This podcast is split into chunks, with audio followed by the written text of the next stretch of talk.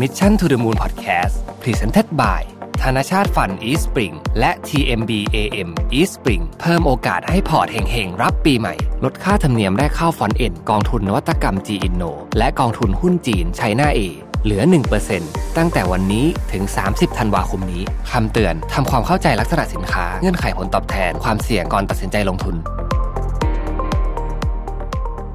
สวัสดีครับยินดีต้อนรับเข้าสู่ Mission to the Moon Podcast นะครับคุณอยู่กับประวิทยานุสาหะครับ เมื่อสัปดาห์ที่แล้วเนี่ยผมได้อ่านบทความหนึ่งของ Dave Trott นะฮะอยู่ในบล็อกของเขานะฮะซึ่งก็กระตุ้นต่อมความคิดอะไรบางอย่างให้ผมมากนะครับใครที่ติดตามบล็อกของ Dave Trott อยู่เนี่ยนะครับก็จะพอทราบว่าเขาเนี่ยชอบเล่าเรื่องเกี่ยวกับสงครามโลกครั้งที่ 2 มากนะฮะในหลากหลายแง่มุมนะครับแล้วก็มีข้อมูลสนุกๆมาเล่าให้เราฟังเยอะมากเลยนะครับใน ในอะไรที่ไม่ใช่เป็นกระแสเอ่อแบบอะไรไอ้เรื่องหลักๆอะที่เราพอรู้แล้วเช่นยกคนขึ้นบกที่น้องมังดีอะไรพวกนั้นเราก็พอรู้รายละเอียดแล้วแต่ว่าเรื่องที่มันเป็นเรื่องรองนะครับ ที่เขาชอบหยิบมาเล่าแล้วผมว่าเออมันก็เป็นมุมมองที่น่าสนใจดีนะครับแน่นอนว่าสงครามเป็นสิ่งที่ไม่มีใครอยากให้เกิดนะฮะแต่ว่าอันนี้ไม่ได้พูดถึงในแง่มุมความโหดร้ายของสงคราม แต่ว่าเราอยากจะพูดถึงวิธีการเรียนรู้จากวิธีคิดในยามหน้าสิวหน้าขวานละกันต้องใช้คำนี้นะครับ เอ่อเรื่องนี้เกิดขึ้นในปี 1945 นะฮะตอนนั้นก็กำลังแบบพีคเลยนะฮะกำลังในช่วงแบบพีคของสงครามโลกครั้งที่สองเลยเนี่ยก็มีเรือดำน้ำลำหนึ่งเป็นยูโบ t นะฮะยูโบ t ก็คือเรือดำน้ำของกองทัพเยอรมันนะครับชื่อว่า U864 นะฮะกำลังจะเดินทางไปทำภารกิจลับเพื่อทำเมื่อเพื่อนำยุทโธปกรณ์ไปที่ญี่ปุ่นนะครับยุทโธปกรณ์ที่ว่าเนี่ยคือ Mercury 65 ตันนะครับพิมพ์เขียวสำหรับการสร้างเครื่องบินรบที่ทันสมัยกว่า ของฝ่ายสัมพันธมิตรเป็นอย่างมากนะครับ วิศวกรเครื่องบินของเยอรมัน และผู้เชี่ยวชาญอะไรอื่นๆอีกเพียบเลยนะฮะอยู่ในเรือดำน้ำลำนี้นะครับ ทีนี้ทางฝ่ายสัมพันธมิตรเนี่ยก็ทราบข่าวเรื่องนี้ แล้วก็รู้ดีว่าหาก U864 เนี่ยเดินทางไปถึงญี่ปุ่น มันจะเปลี่ยนแปลงโฉมหน้าของสมรภูมิสงครามโลกครั้งที่ 2 ในเอเชียแปซิฟิกไปอย่างมากเลยทีเดียวนะครับ เรือ U864 เนี่ยเป็นเรือดำน้ำศักยภาพสูงขนาดใหญ่นะครับบรรทุกตอร์ปิโดถึง 22 ลูกนะครับทีนี้พอทางฝ่ายสัมพันธมิตรทราบข่าวนะฮะก็ได้ส่งเรือดำน้ำของอังกฤษ ชื่อ HMS Venturer นะฮะซึ่งบัญชาการโดยเด็กหนุ่มอายุแค่ 25 ปีเท่านั้นเองนะครับชื่อว่าเจมี่ลอนเดอร์สนะครับซึ่งเรือของอังกฤษเนี่ยก็พบกับเรือ U-boat ของเยอรมันในน่านน้ำของนอร์เวย์นะครับเรือ HMS Venturer เนี่ยเเห็นแค่ กล้องดูเหนือผิวน้ำของเรือดำน้ำ U864 เท่านั้นคือ periscope เนี่ยนะฮะ เพราะว่าเรือทั้งสองนี่มันอยู่ใต้น้ำทั้งคู่นะครับ เรือทั้งสองก็เนี่ยแหละ ก็อยู่ใต้น้ำทั้งคู่นะครับ ไม่มีใครลอยลำขึ้นมาแต่อย่างใดนะฮะ พออยู่ใต้น้ำทั้งคู่เนี่ย ก็มองไม่เห็นกันและกัน ก็คือต้องเนี่ยก็ก็คือถ้าจะใช้ถ้าจะเห็นก็ต้องใช้โซน่า แต่ว่าเจมี่ลอนเดอร์เนี่ยก็รู้สึกว่าถ้าใช้โซนาร์เนี่ยเดี๋ยว U864 ก็จะรู้ที่อยู่ของเรือเขานะฮะ เป็นเวลาประมาณ 45 นาทีที่เรือทั้งสองลำเนี่ยจอดอยู่นิ่งๆนะฮะไม่ขยับไปไหนเลยนะครับ ดูหยั่งเชิงกันนะพอไม่ขยับก็ยังไม่รู้ชัวร์ๆว่าอยู่ตรงไหนนะครับ แต่ว่าในที่สุดเนี่ยเนื่องจากว่า U864 มีภารกิจ ก็เริ่มเคลื่อนไหวนะครับ เริ่มเคลื่อนไหวนะฮะเริ่มเคลื่อนไหวในแบบซิกแซกนะครับ เรือของอังกฤษนะฮะ HMS Venture ก็สะกดรอยตาม ตามไป 3 ชั่วโมงฮะค่อยๆตามไปนะครับ เจมี่ลอนเดอร์สรู้ว่า มันถึงเวลาแล้วตามมาสามชั่วโมงแล้วนะฮะรอมาอีก 45 นาทีแล้วต้องลงมือโจมตี แต่ปัญหาก็คือ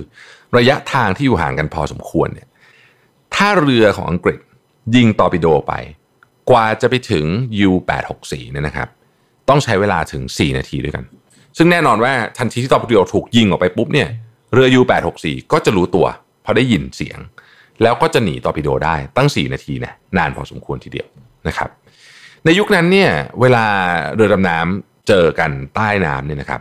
การคำนวณเนี่ยมักจะเป็นแบบ 2 มิติ คือดูเรื่องของระยะทางระยะห่างนะครับแล้วก็ความสามารถของเรือดำน้ำในการเคลื่อนที่ซ้ายขวานะครับ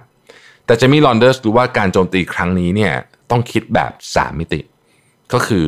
นำเรื่องของการเคลื่อนที่ขึ้นลงในนามของ U864 เนี่ยมาคำนวณด้วยนะครับนั่นหมายความว่านอกจากเขาจะต้องรู้ว่าตอนนี้ ไอ้ U864 เนี่ยอยู่ที่ไหนเนี่ยนะฮะเขาต้องคิดต่ออีกว่า4นาทีหลังจากนั้นเนี่ยจะไปที่ไหน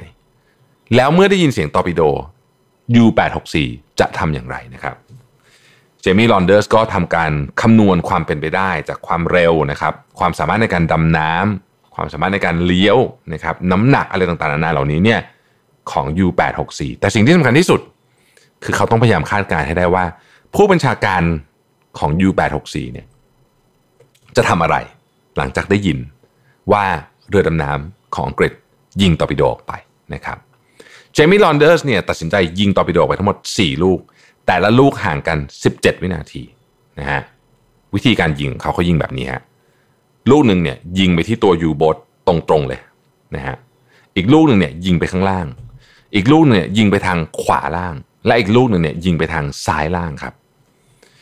อีก 16 นาทีต่อมาก็เกิดเสียงดังสนั่นระเบิดขึ้นใต้น้ำเกิดอะไรขึ้นใน 16 นาทีนี้ สิ่งที่เกิดขึ้นก็คือตอร์ปิโดลูกแรกเนี่ยนึกภาพตามนะครับ ยิงออกไปทำให้เรือ U-boat U864 เนี่ยปักหัวลงนะฮะพอรู้ว่าตอร์ปิโดยิงมาตรงๆที่ตัวเอง ซึ่งก็จะไปเจอกับเส้นทางของตอร์ปิโดลูกที่ 2 ซึ่งถูกยิงออกไปในอีก 17 วินาทีหลังจากนั้นนะครับ เพราะว่าลูกที่ 2 นี่ยิงต่ำกว่าลูกแรกใช่ไหมก็จะทำให้ U-boat เนี่ย หัวเรือไปทางซ้ายนะครับ ซึ่งก็จะไปเจอกับตอร์ปิโดของเส้นทางตอร์ปิโดของลูกที่ 3 พอดีนะครับ คราวนี้ก็หักหัวเรือไปทางขวา ก็จะไปเจอกับตอร์ปิโดลูกสุดท้าย คราวนี้ระเบิดนะทั้งหมดนี้เป็นไปตามการคาดการณ์ไว้ล่วงหน้าของเจมี่ลอนเดอร์ทุกประการเลยนะครับ นี่เป็นเหตุการณ์ครั้งแรกและครั้งเดียว นะที่มีการจมเรือดำน้ำด้วยเรือดำน้ำอีกลำในขณะที่เรือดำน้ำทั้งสองลำอยู่ใต้น้ำทั้งคู่นะฮะซึ่งถือว่าเป็นของที่ไม่ได้เกิดขึ้นบ่อยๆนะครับทำไมเจมี่ลอนเดอร์สถึงทำได้นะฮะแล้วเรื่องแบบนี้เนี่ยมันจะเกิดขึ้นได้อีกไหมนะครับเดฟช็อตบอกว่าเหตุการณ์แบบนี้เนี่ยมันไม่สามารถสอนกันในโรงเรียนในเรือได้นะฮะเพราะว่าทุกอย่างเนี่ยมันเกิดขึ้นที่หน้างานทั้งสิ้นนะฮะ สิ่งที่เจมี่ลอเดอร์สมี 3 อย่างเดฟทอตเขียนไว้บอกว่า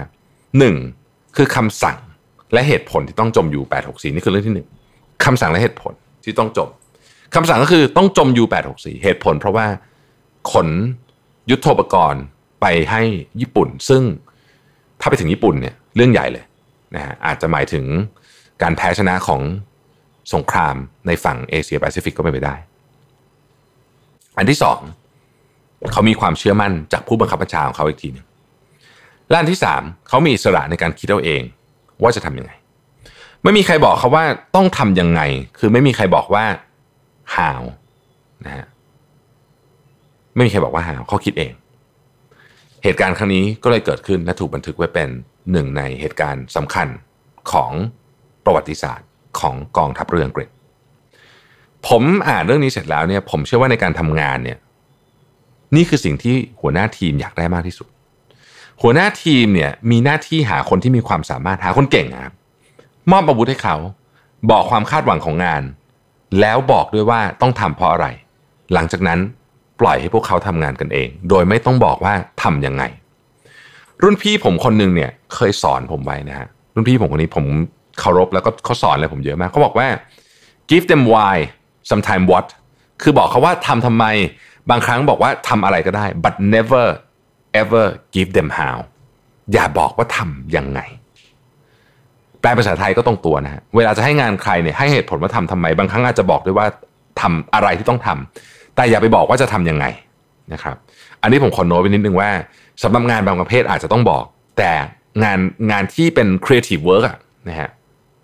ผมว่าคำพูดนี้จริงเสมอ นี่แหละคือ autonomy หรืออิสรภาพ ทำให้ทีมงานของเราเก่งขึ้น แข็งแกร่งมากขึ้น ที่สำคัญทีละเล็กละน้อยเนี่ยนะครับ ทุกคนจะทำงานเป็นขึ้นด้วยคำว่าทำงานเป็นแบบที่หัวหน้าทีมอยากได้เนี่ย ก็คือทำแบบนี้ได้นั่นเองเนี่ยเมื่อถึงเวลาสำคัญนะครับ เขาจะสามารถตัดสินใจเรื่องราวต่างๆ ได้ด้วยตัวเอง โดยไม่ต้องถามอะไรกลับมาที่เราอีกนะครับ เหมือนที่เจมี่ลอเดอร์ตัดสินใจใต้มหาสมุทรวันนั้น ขอบคุณที่ติดตาม Mission to the Moon นะครับ สวัสดีครับ Mission to the Moon Podcast Presented by ธนชาต Fund Eastspring และ TMBAM Eastspring เพิ่มโอกาสให้พอร์ตเฮงๆ รับปีใหม่ ลดค่าธรรมเนียมแรกเข้าฟอนเอ็นกองทุนนวัตกรรม G Inno และกองทุนหุ้นจีน China A เหลือ 1%ตั้งแต่วันนี้ถึง 30 ธันวาคมนี้คำเตือนทำความเข้าใจลักษณะสินค้าเงื่อนไขผลตอบแทนความเสี่ยงก่อนตัดสินใจลงทุน